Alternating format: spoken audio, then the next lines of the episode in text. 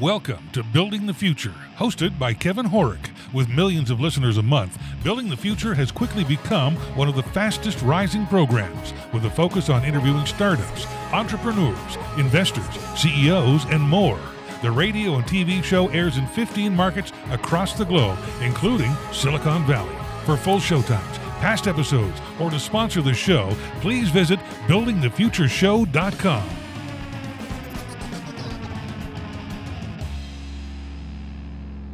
Welcome back to the show. Today we have Anne Ahola Ward. She's the CEO of Veritoken, an author and futurist who has been dubbed the mother of startups by CNN. Anne, welcome to the show. Thank you so much. Thank you for having me today. Yeah, I'm excited to have you on the show. I've known who you are for a while now, but maybe before we get into what you're doing today, let's get to know you a little bit better and start off with where you grew up. Sure. Sure. I am a Canadian born, Okay. but I grew up in the great state of Texas. Okay, where in Canada were you born? I was born in Toronto, Okay. and then when I was very, very young, we moved to Calgary, and then we moved to Houston when I was seven. Okay, very cool. I'm actually born and raised and still live actually in Edmonton, so about three hours north of Oh, Calgary. I ah, peop- for listeners. I detected it. I detected a hint of the Canadian in there. I figured you, usually other Canadians can tell, right? Yes, yes, but I didn't call it out because you It's know. I, I, I, I I figured we'd get to it. But yeah, I, I absolutely I, I always love speaking with other Canadians. no, very cool. So you went to university. What did you take and why? So I went to the University of Texas at Austin, and I had already started uh, the start. I was there in Austin at the start of the the height of the startup boom. Okay. So the the dot com boom and so i was a developer by night. I was a web developer and dba and i did a bunch of other jobs.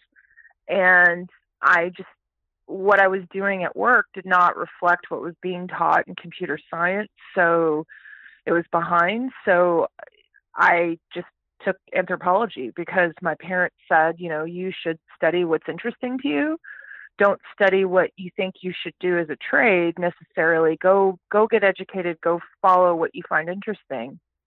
And so that's what i did. So i studied anthropology with a minor in business and um which i used to always say in interviews monkey business. Okay, Um, interesting. but uh but anthropology gave me a very solid foundation for what i would use later in marketing. So um you know development to me i wasn't sure what i was doing with it but it was like the most exciting thing at the time and and so school you know there was no school for what i would later then do it just didn't exist yet that kind of a course Sure. So you get out of school. Walk me through your journey with some career highlights along the way to what you're doing today. Sure, sure. So I had various jobs doing development, a little bit of design, and I, you know, was sort of, I think I was okay at it. I don't know that I was the greatest developer ever. I can be honest about that. um, but the turning point for my career um, was when I landed a job at Apple. okay. I had, um, yeah, so I worked in tech support. One of my jobs in college was tech support.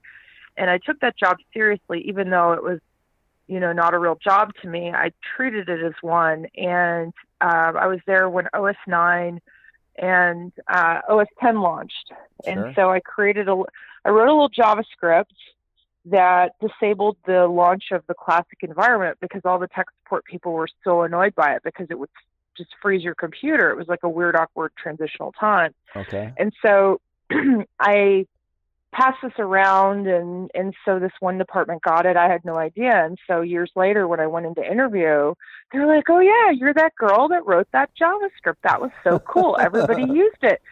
And so by taking a not really very serious job seriously and adding value, it completely was a rocket ship ride for my career because Apple was where I realized I'm not the person that builds the pages anymore. I'm the person who's figuring out what's on them and why and measuring. And, you know, this is where I, I became fascinated with analytics. Just think of the data that Apple has, right? Like Sure. you could look at inform- information that was so powerful, and so I realized there was this whole other world, and uh, got into internet marketing early, and so I just sort of kept in what my parents always said, which is follow what interests you. So then that morphed into SEO. So first few jobs after Apple, you know, there may be one or two more, and then the uh, my husband and I moved to New York, and the economy collapsed Okay. and around 2008, 2009, and I had a, a mentor um, say to me, you know, my husband and I both lost our jobs within a week of each other, and Wow. she said, you know, you know, with your skills, I think you do really well on your own. Okay. You know, you keep go- you keep going into these jobs, and you keep going into these departments, and you keep turning around these companies and training the staff, and then they let you go because they're like, well, we don't need you anymore. You know, you keep building these programs, and then, you know, why don't you just do that for yourself?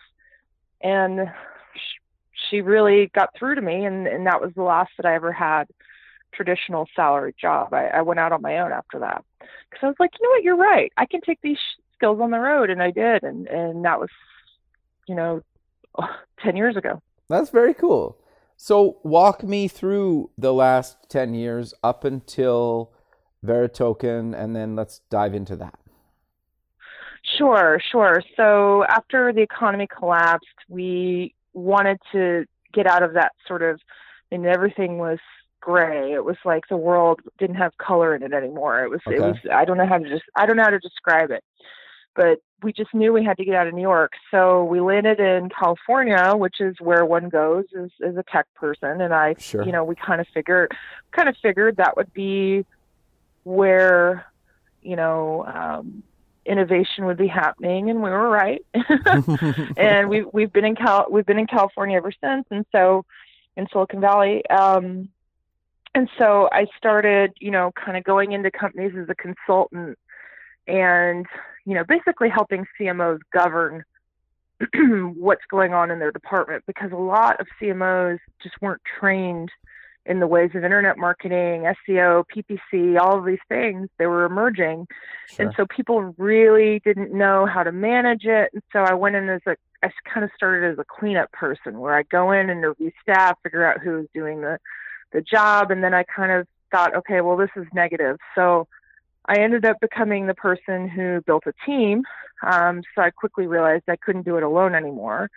So I built a team and started an agency with a, a partner back in 2009 uh, which is my agency, Circle Click, which still continues to run and is actually uh, thriving.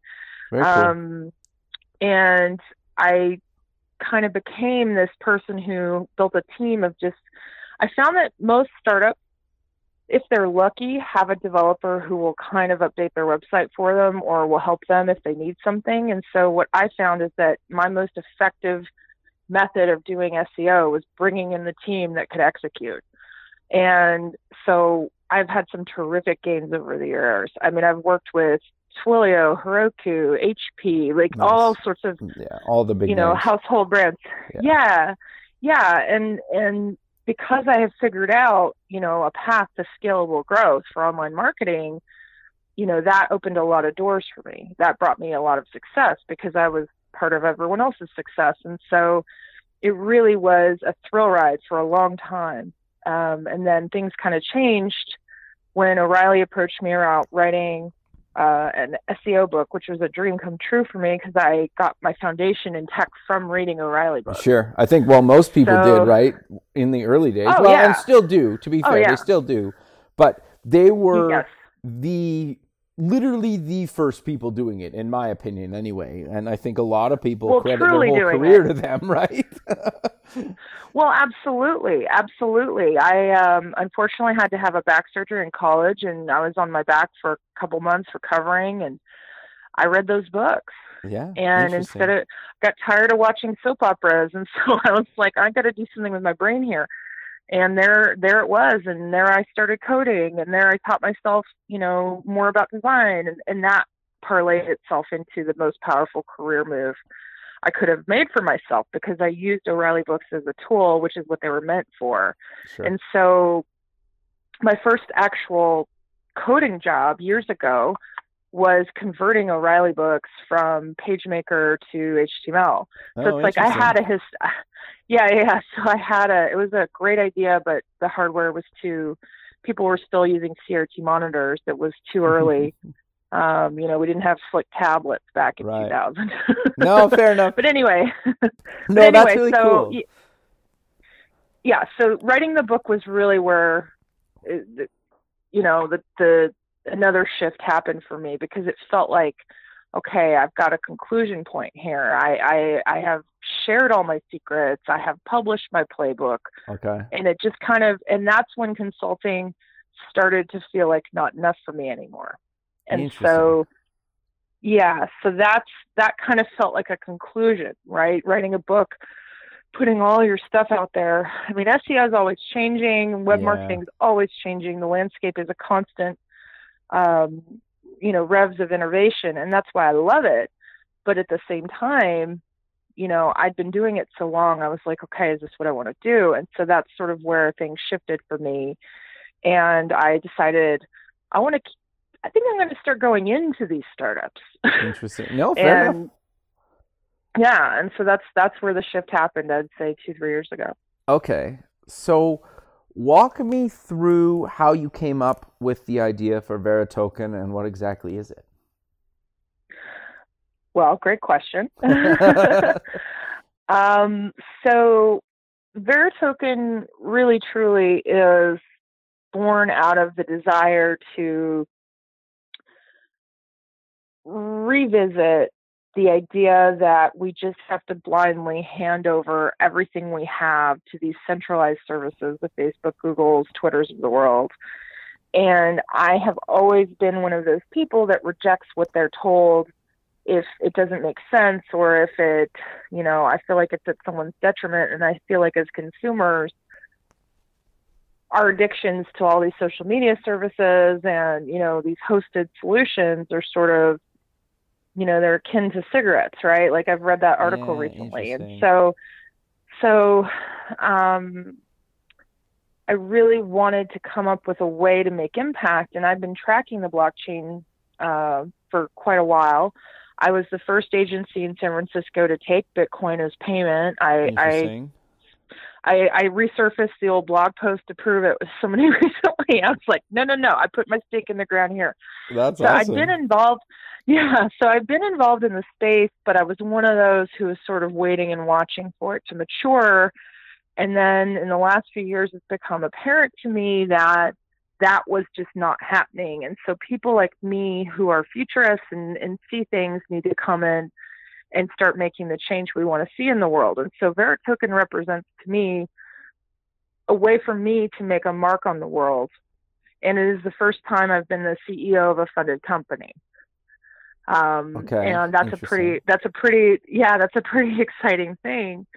Um, you know, to be a funded CEO in Silicon Valley, and it took me till age 40 to do it. But, you know, what we're ultimately trying to do is facilitate the adoption of a particular type of token called a non fungible token. okay. And we, be- we believe that this is what's going to give power back to people. So the idea is that, you know, we don't want to continue to rely on these big services and just keep handing them their our data while they spy on us Interesting. time to revisit it's time to revisit what we what our agreement is about how we want our data to be used because people don't even think they have privacy anymore and to a large extent they don't but that doesn't have to be the way that it is i refuse to accept that that's how the world has to work No, I, I 100% agree with you. I'm actually, we'll, we'll get into it in a little bit, but I have some questions for you that I've been selfishly quite fascinated by this whole space for a number of years now. But I, I want to dive a little bit deeper into what exactly Veritoken actually does and how do people actually use it. Sure, sure. So we just on April 3rd launched our stable token offering. I'm sorry, secure token offering, STO. Yep. And that means that we are now a public company. So cool. Congrats, by the way. That's huge.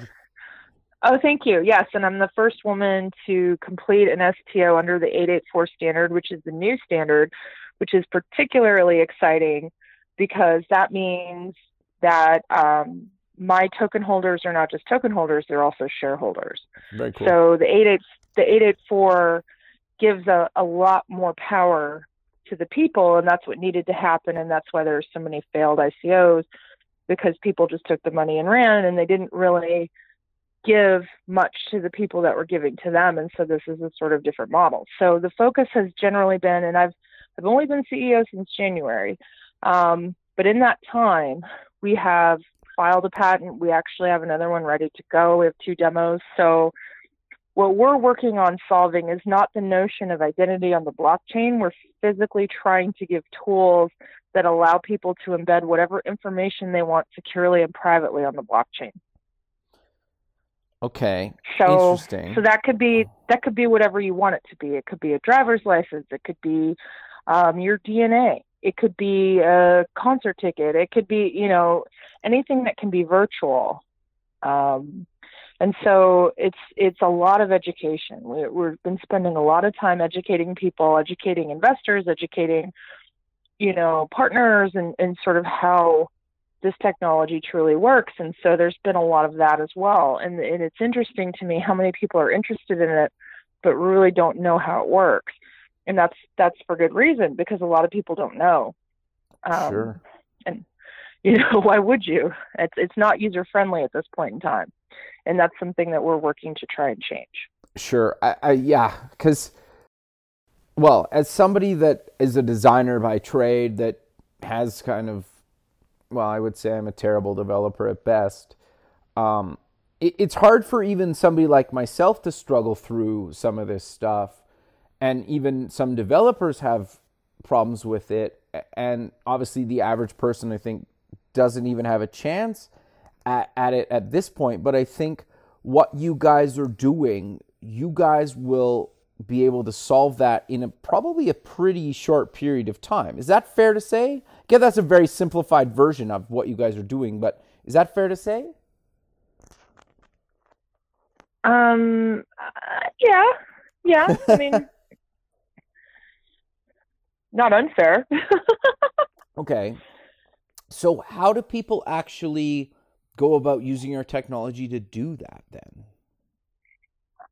So we have what's called an MVP, which is minimum viable product. Sure. Okay. Um, which you have to have, you know, that in your white paper. There are certain things you have to have for your public offering. Sure. But I'm going to have to say, quite honestly, that means minimum.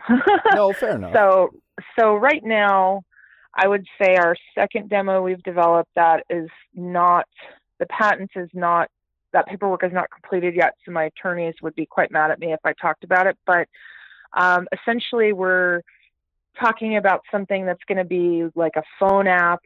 It's something that would have QR codes that you could scan. It's it's you know we want it to be user friendly as possible. Sure. Um, because I think that's the number one issue crypto is facing right now as a whole. Even just you know buying Bitcoin is something that I typically see people struggle with. So um, we're looking to make it as easy as possible, wrap it into a mobile app, and just you know make it intuitive as humanly possible because otherwise it just doesn't work. No, very cool. Yeah, no, I, I agree. I, I think I it is it is challenging, and I think what you guys are doing and, and working towards that is very much needed for well everybody, technical and non-technical, right, and everybody in between. Right. So absolutely, oh, keep going. Absolutely. Sorry.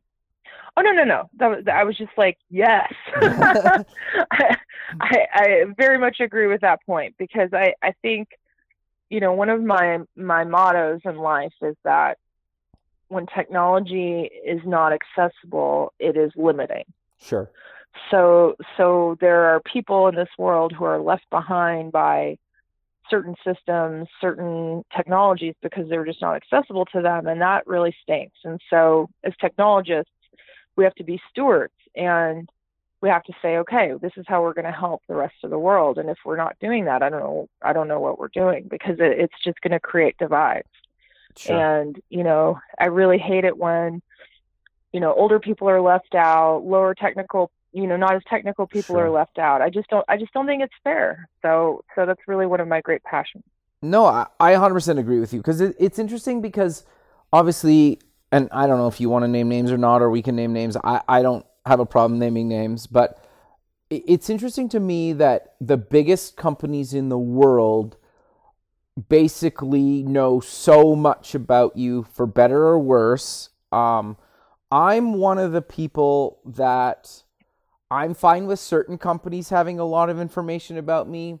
Other companies, it makes me very uncomfortable, which I know is kind of a weird thing to say. But for example, I love the fact that I give Google more data than probably most people do because of the conveniences that provides me.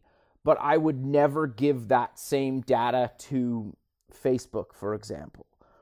And just because I just don't trust them like I trust Google. And I, I know that some people would argue, and I have this debate sometimes with other people, that maybe they're both evil or they're both not evil. It, it doesn't really matter. I've just made that kind of choice, right? Where I know a lot of people are like, well, I, I use an iPhone because it's more private. And my argument to them as well, they, they, like, it gets hacked all the time. And, and the argument for that is, well, it only got the only people with um, crappy passwords got hacked. So like there, it's kind of a rabbit hole that we don't really necessarily want to go down into. But I guess my question to you related to that is how does a user ideally choose what data they want to give to what services? Because I think a lot of people want to cut it down to certain services, give more to certain services.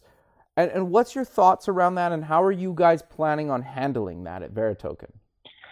Well, so great question. Um, I think from my perspective, I think just questioning what information you're being asked for is a really good place to start because, you know, like you're at the, the register, you've just bought a shirt at Banana Republic, and they're like, Can we have your phone number? Okay. And I always say, Why? Okay. I don't care to be I don't care to be contacted by phone. I'm paying cash. You know, why why do I need to why do I need to uh, give this phone number? And oftentimes they'll say, oh, for rewards or for, oh, whatever, but they don't have a good answer. And sometimes they just say, we don't know. I don't Sure. give it.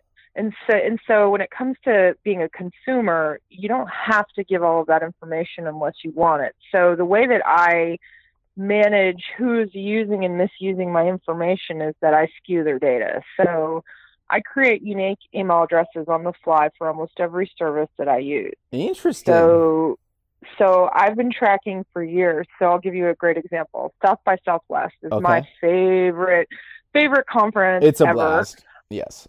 yeah, well, I've been going. I've been going since I was, you know, lived in Austin. So it's it's. I've been going for a long time, and it's my festival.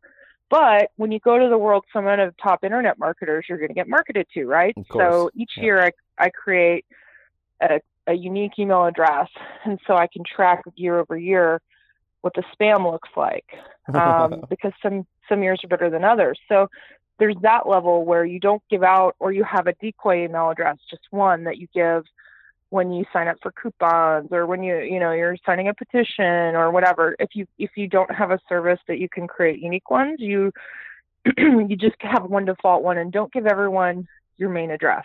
The other thing I like to do is I don't put my real information in social networks okay. some people will say some people yeah some people will go oh but you're violating terms of service big whoop Yeah. Who cares? i don't give i don't give my real birth date to any service unless it is tied to my taxes or the government or a loan application or somewhere where i would be committing a, a something against the law like Sure. if i'm breaking the law i'm going to give my real information and i know i'm on a secured site but anything else who cares so That's actually really I- good advice. because who? Why do you have to build their data set for them? Why? Why do you have to give them your real age? So Facebook thinks I'm 82. okay. And- Interesting. I did this years ago because I noticed that they were targeting ads to me at the age I was at the time. This was like 10 years ago. So I shifted my age thinking, okay, we'll see what happens here. Because I was just honestly just tinkering. Sure. And oh my gosh, the ads for like rash creams and, you know, uh, like emergency alerts. I mean, the marketing, it's better now, but oh my gosh, it was awful. Awful ads for seniors that were just, you know, and so it gave me a perspective of sort of how the ads were working. Okay. And so what was interesting is is a couple months after I made that shift, even though I never put my mailing address in Facebook, um, I started getting Prevention Magazine. Okay. And like I started getting uh, AARP flyers, and it was just like, oh my god! So it was re- it's really eye opening when you make a conscious choice to skew data. yeah. What they do, what they do with it, it's really interesting. And so I think you have to just challenge the notion from the outset that you you don't have to give them what they're asking for. And that alone gives you more power because you're you're not blindly accepting what you're being told. Yeah, I, I that's actually really interesting, and and I guess my my similar example to that is when my wife and I were expecting our first child. You start getting all this like samples in the mail about you know uh, newborn stuff or diaper samples or whatever, right? And you're just like, wow, it's crazy when you don't think about the information that you've posted online and then automatically you start getting this stuff physically in your mailbox which is really quite interesting right and being able to control that Right. or turn that off or is uh I, I think a, a really big thing that's coming in in the near future and you guys are building that Right. I mean, it's it's going to be a very long road, and it's going to Sure. involve a lot of part a lot of partners and a lot of um, re-education and just you know my biggest thing that I'm fighting is not you know technology. It's not the marketplace. It's apathy. Apathy because consumers are apathetic. You know, they don't trust Facebook, but they don't. They're not leaving it. yeah i know. It's you know, interesting. The network effect is yeah the network effect is is all too real. And so i would love to say that mastodon's going to come in and you know change everybody's world but the thing is it's not where we are today. Um, and so the network effect is that you know when there's so many people on a platform it's hard to get them off. And so that's really what they're banking on. Um, so fighting against that mindset is really my biggest challenge Interesting. I, yeah, no, I, I'm curious to get your thoughts on this because it, it is fascinating to me that a lot of people know, even including non technical people, know about all the craziness that Facebook's gone through in the last couple of years. I literally tried to quit Facebook uh, about this time last year, and I ended up having to go back to it because there's certain things that you just end up missing out on, whether it's events or group chats in in WhatsApp. Like I tried to quit like WhatsApp, Instagram, and and Facebook just because I don't really like what they're they're trying to do, and, and it was almost impossible to just you you miss out on certain things or you you get the wrong information because you're not in the group chats and it sounds kind of stupid thinking about it but it actually started really affecting my life to the point where you're 30 minutes early for something or you don't go to something and people are like where were you? And you're like i don't what are you talking about? And and so for me that understands and, and doesn't like facebook and, and the platforms that they own because of the privacy things it, it's fascinating to me that you talk to somebody like my father-in-law who posts all the time loves facebook but still knows about all the security stuff that and privacy issues they've been having they don't seem to care and clearly most people don't care because their last quarter was in- extremely profitable. So what is your thoughts on the industry as a whole as somebody that's actually building to potentially let people control their data? Like do people care they care and it's just they've accepted or or what are your thoughts around how people actually see these different companies and social networks? I mean, I think most people don't worry about how the internet works. Okay. And it has it has long been an accepted adage in Silicon Valley that if you are not paying for the product, you are the product. Sure.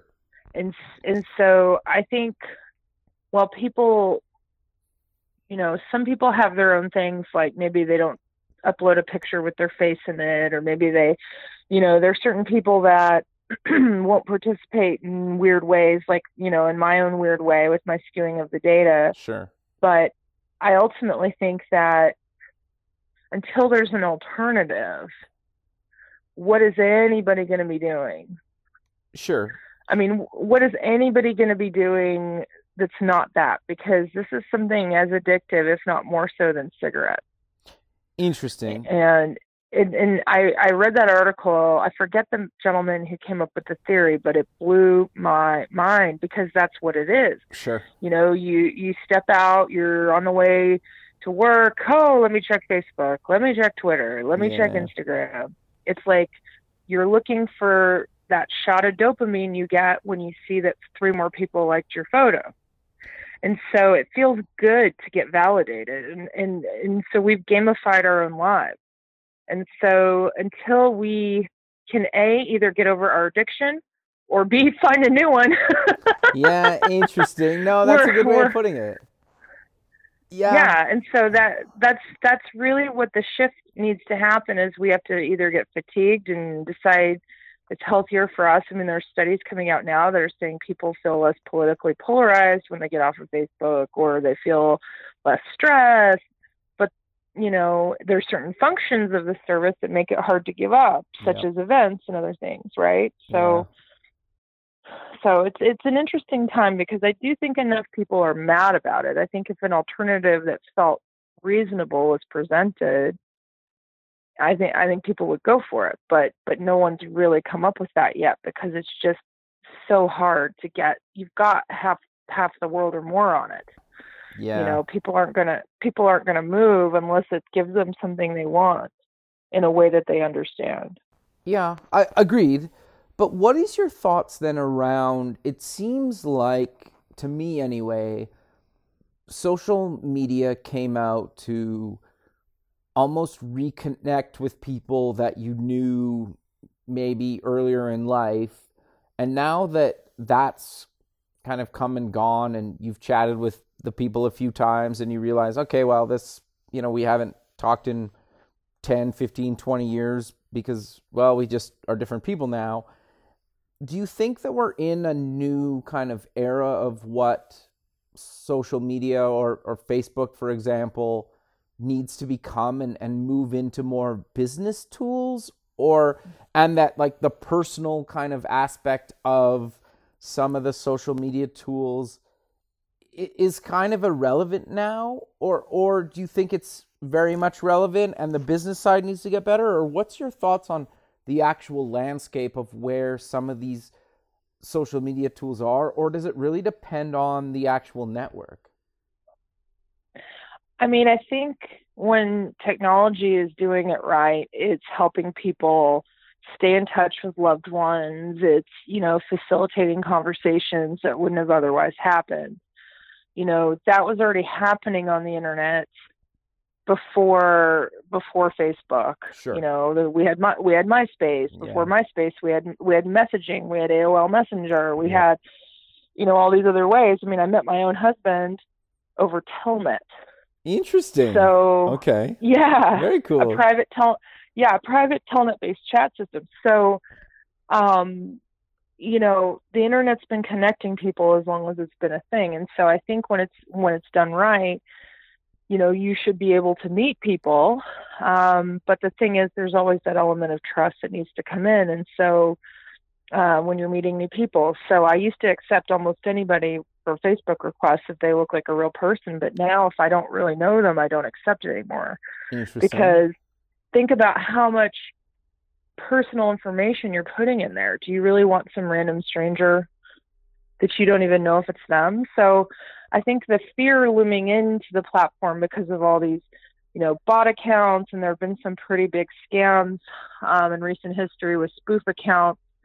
Um, I think people are, are a little more leery of discovery um, on Facebook, and that's that's okay. But that's a technology failing. If you can't trust, right, you're you're it's failing. Yeah, no, I I 100% agree with you, and I think a lot more people are taking that approach, right? That they're kind of tightening their social media profiles and, and and whatnot because of that, right? And and I think it's only going to get potentially harder to connect with not random people, but just people you don't know that well, right? Right. I mean, it, and also for business, mean, it would be cool. And I've seen services like this pop up over the years. There was a really cool one, I forget what it was called, where you could schedule lunch with somebody Okay. um, dur- during the day. And so I did when I was new here uh, years ago. There was one of them that popped up, and so it was like LinkedIn lunch dates essentially. So you could see, so you could say, "Here's who I want to meet. Here's what I'm doing. Um, here's what I'm working on," and be matched. Interesting. So you know, yeah. So it was it, the first few were fun, but then it got to be like, oh, an insurance broker. Oh, I uh, see. you know, uh, financial advisor. Oh, you know, and they would kind of hide what they were doing, and and so it was like it just became a way to get sold to. But I love that premise, you know, because what's the danger in meeting someone for a lunch? And so I got to meet some interesting people that way and deepen my network. And so, you know, social media done right will do that. It it'll, it should accentuate what's happening offline. But the problem is right now as consumers we've you know, we're consuming so much on these platforms that it's hurting our real life activities to a point as well. Yeah, no, I, I 100% agree with you. I, I think that's actually quite fascinating. So uh, I'm curious to know, or to go back to the Veritoken side of things for a little bit and talk about some of the maybe, without getting too too technical, I want to talk about the technology side of what you guys are building and how people could actually leverage that whether it's personally or in their products or projects. Is that something you guys are thinking about or working on, or how does that kind of work? Right. So, yes. So, yes to both. Um, I have made the conscious choice to focus right now more on business to business and end Okay. consumers. Um, and the reason is that that you know consumer education is something I'm going to leave up to the Samsungs of the world who have just installed Sure. a crypto wallet on their on their 10 phone. You know the new 10s Yeah. um, are all com- coming out with a crypto wallet. That was huge. That was like a big game changer for a lot of people. And so I'm going to let the bigger companies go ahead and educate the marketplace while I work on building the plumbing. And, and you know, somebody had shared this with me, um, one of our partners actually on a phone, and he said, it's like everybody in blockchain has a house, but nobody has any plumbing. And Interesting. Okay. in there in the, which I thought was a beautiful metaphor Totally. for kind of the ICO ICO boom and bust was like, yeah, everybody had a front, but you know, who is actually building things. And so we're really focused right now on working with our partners to deploy unique use cases to really test out what what is working here and what isn't. And so I, w- I would be lying if I said there was one simple solution to everything. We we've placed multiple bets in different markets, and so each each implementation right now is a little different. But by focusing on business, then you know the consumers will come later on. Um, you know, I as much as I want to solve their problems right now, I, I need to make money. Fair enough. so so I feel like you know in 2020, I think we're going to start to get more on the consumer side, getting people, um, you know, really cool usable apps. But until until I can prove the use cases that I'm trying to, it really doesn't, you know, it doesn't make sense to market outside. Sure. Um, but you know, we all pivot quickly here in Silicon Valley, so I could be eating my words in a couple Sure. months. In a couple One months, call, but it's yeah. definitely it's it's in my roadmap. Yeah. No, that makes sense. And I also think too the, the thing that you brought up there that people might not have caught on to is like if you get a bunch of businesses to partner with you, then it's easier for their the business's clients and users to actually decide which data they want to share with that company. It, it, is that a s- oversimplified version Yes. of what we're talking about? No, no, it's not oversimplified at all. Okay. Um, it's not oversimplified at all because, again, it's like you have to get people to buy in yeah, okay, to the enough. con the the the con- well, and to buy into the concept of digital assets. sure. Um, because not everything is a use case for uh, blockchain. There, are, Sure. you know, I, I think the thing a lot of the you know more hardcore people make the mistake of doing is acting like it's a it's a Swiss Army knife. It's not. I mean, it, it can be in some ways, but there are certain use cases it's not ideal for. Like if you're certain types of supply chain, if you don't require a trustless network, like it, it may not be as, as, as smart to implement. So it's, it's, I don't know. I, I feel like I'm, um, I have nothing bad to say about blockchain. I don't want to imply Sure. that, but but I think we have to be really clear in educating people about what this can do to enhance your life because right now it's just words to people. They don't they Sure. haven't seen it in action. Yeah, no, that's fair. And I also think people haven't, like, I, I guess probably gamers, in my opinion, you can correct me if I'm wrong, that seem to very much obviously understand the digital asset space because they're always buying in game gold or characters or whatever. And that stuff is valuable and that's potentially tradable for for other digital things, things in the physical world, a bit of both, maybe a cryptocurrency, maybe at some point act, an, a different currency, but I think the average person doesn't understand that yet. Do we do you agree with that or what are your thoughts around that? I I would agree with you a hundred percent. Um yeah.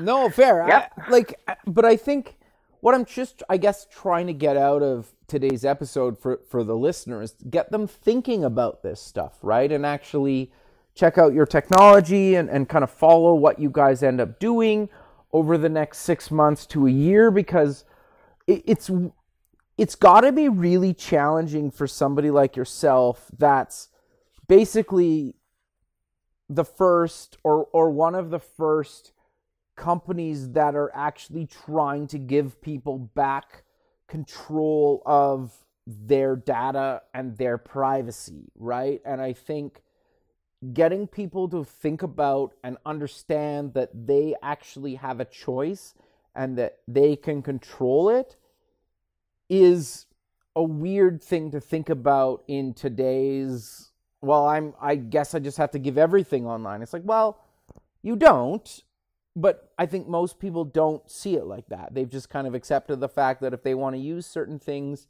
they have to basically give whatever these companies want from them. And and that's not always the case. And with companies like veritoken you guys are basically saying like well that doesn't have to be the case any of the time at least that's what you're trying to work towards is that fair to say Well, yeah, I mean, what we're trying to work towards is a shift in thinking and a shift in power because, you know, you should be the one profiting off of your own Sure. information, Not not not a or- centralized server. Yeah, not a centralized server um, that's collecting all your data and knows scary things about you. That that's not how it should be. You know, you should have the ability to say, "This is mine. I own it. I'm going to get." you know, I'm going to participate in this, you know, this game here where I'm going to get, you know, this many tokens for doing this, or, you know, it's it's a whole shift in thinking in the way that we interact with the world, and it could take a long time, but it's worth fighting for because we should own who we are. We should own our Sure. names. We should own we should own, you know, our actions that we're taking. Um, and feeling powerless is the worst way to feel and that's where a lot of people are right now Sure. Is there anything other than the things we've talked about in today's episode that you recommend people do online? I, I think the actual thing of creating different email addresses and maybe giving different data that's true or maybe untrue uh, about yourself to, to different services. But is there any other advice you give to people out there to at least get them thinking about uh, when they're online? definitely um, a couple of things I always suggest to people are, you know, don't use Facebook, Google, Twitter as a login okay. on a, a new site or service or an app because then that gives that app carte blanche to view your data from the social networks and track you and follow you across a number of sites. Okay. Um, so that's number one. I know it's a pain, but you got to create it with an email address of your sure. choosing. Um, create the account from scratch so that you're not giving a site access to information that has nothing uh, to do with what you're doing, right? Sure. Um, and then another, you know, thing is don't accept a friend request from somebody you're already friends with. Interesting. Um, that's yeah. that's that's that's spoofing. And check with the person. Say, hey, is this you? Because sometimes it's somebody who got locked out and they just you know, sure. create a new account. That's that's a handful of times, but majority of times it's it's a you know a bot or it's a scam. Um, and then the last thing would be whether or not you are in Facebook. If you've closed it, that pixel is following you all around the web. Yeah. So you know, I like to use different browsers. I would recommend using a, a, browser that has privacy settings. You can go in secret mode and do certain things if you really want, like Mozilla or Brave. Like these are alternative browsers. I also like Vivaldi. You know, you don't have to use what comes on, you know, installed on your computer. You you sure. can choose a browser, a browser that gives you more privacy options. You can install privacy plugins.